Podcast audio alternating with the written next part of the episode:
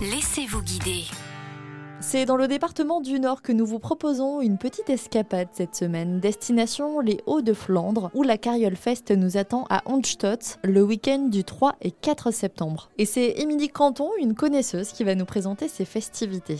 Émilie, bonjour. Bonjour Laurie. Vous êtes coordinatrice à l'Office de tourisme des Hauts-de-Flandre. Pour ceux qui ne connaissent pas la Carriole Fest, est-ce que vous pouvez nous la présenter? Alors son nom c'est la fête de la dernière charrue, c'est-à-dire qu'à l'époque on avait tradition de fêter la fin de la moisson et la dernière charrette de blé rentrée. Concrètement, qu'est-ce qui va se passer pendant ces deux jours? Alors, de nombreuses animations au programme de cette 40e édition dédiée au lin, des villages thématiques à visiter, différents ateliers culturels ou culinaires, des dégustations de produits locaux, des découvertes en tout genre, des expositions, des spectacles, avec en point d'orgue le samedi la parade de chevaux de Trait du Nord et de Boulonnais, mais aussi la grande roue pour voir la Flandre à 30 mètres de haut. Et puisque nous allons à Pour la Carriole Fest, c'est aussi l'occasion de découvrir les lieux. Et il y a visiblement un moyen de découvrir cette ville de façon assez ludique, Émilie. Oui, avec l'application Piste et Trésor. En fait, c'est une application de, de, visite ludique pour les petits et les grands, dont le but est de bien observer et qui fait découvrir la, la ville d'Onscott, mais pas forcément avec les informations historiques. Mais le but,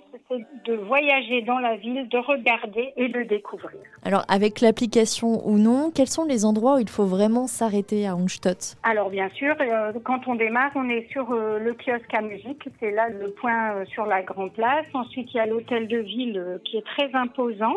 On découvre également un des deux moulins qui sont encore présents sur la, la, ville de Onscott. Et ensuite, on parle du vin parce qu'à Onscott, il y a une association qui fait la promotion du vin alors que c'est le pays de la bière. On le rappelle bien sûr, pas d'alcool au volant. Émilie, vous connaissez bien cette ville Un endroit coup de cœur? La place d'Onscott, elle est magnifique. Quand vous arrivez sur la place, vous avez donc l'hôtel de ville dans votre dos, vous avez l'église qui est euh, très grande, vous avez le kiosque à musique, c'est verdoyant, c'est fleuri, donc euh, voilà, la place d'Onscott. Merci beaucoup Émilie, et pour rejoindre Onstad, il faudra prendre l'autoroute 1, direction Lille, puis la 25 pour récupérer ensuite la départementale 947. Retrouvez toutes les chroniques de Sanef 177 sur sanef177.com.